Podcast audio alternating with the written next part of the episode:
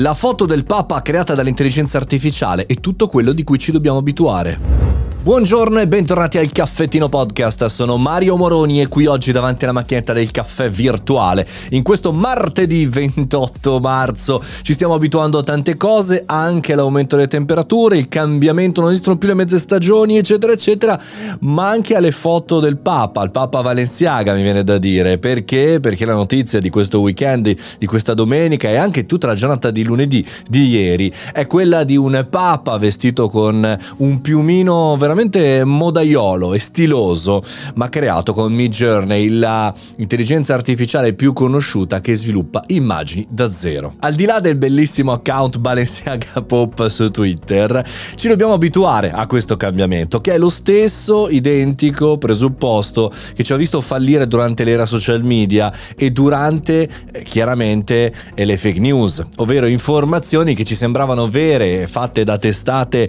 che ci sembravano vere e che ci hanno fatto cambiare strada. In questo caso è difficilissimo eh, riconoscere ad occhio nudo le foto create da Midjourney, al di là se sono fatte in maniera diciamo così simpatica e anche abbastanza provocatoria come questa del Papa, ma ne stanno girando tante, eh, quella di Trump per esempio dell'arresto di Trump, eh, quella di Macron in mezzo al, diciamo così, ai tumulti, alle manifestazioni francesi, insomma c'è tanta roba ed è sempre più complicato e sempre più difficile districarsi in questi modi. E non siamo preparati, non siamo preparati come non eravamo preparati ai social media e alle fake news. E questo va detto perché se cominciamo a credere, a sperare che le persone comuni o anche gli addetti ai lavori, anche i giornalisti capiscano il vero dal falso, l'intelligenza artificiale dal reale, beh, commettiamo un altro errore, ovvero lo stesso errore delle fake news, pensando che le persone volessero approfondire. La realtà è che le persone guardano solamente il titolo, non approfondiscono, cercano. Sono poche le persone che, per esempio, ascoltano un podcast fino alla fine, che leggono un articolo fino alla fine. E pochissimissime persone che fanno il cosiddetto debunker, ovvero vanno a verificare se la fonte è corretta e si stanno cibando di informazioni eh, corrette.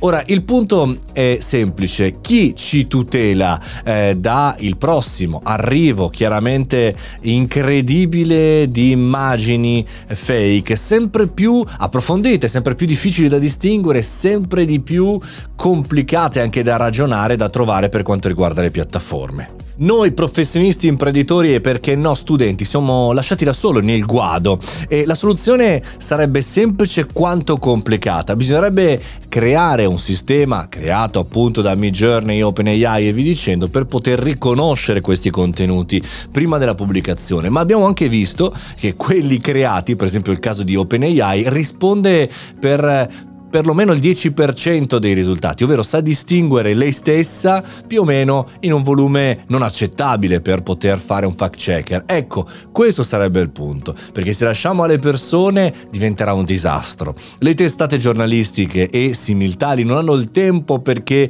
vivono sulle news, sui trend, qui vorrebbe dire rallentare il loro percorso e non ce lo possiamo aspettare da un settore giornalistico in tremenda difficoltà, va detto anche con l'aumento dell'intelligenza intelligenza artificiale. E quindi da una parte noi eh, che siamo un po' sgamati del caffettino podcast dobbiamo divulgare questa cosa e attenzione, potrebbe essere non più una fake news, ma potrebbe essere un'intelligenza artificiale, potrebbe essere fake. Quindi cominciare ad adottare quello spirito critico che è l'unica cosa che ci distingue dall'intelligenza artificiale e dall'altra trovare una soluzione tecnica velocemente, rapida e soprattutto soddisfacente.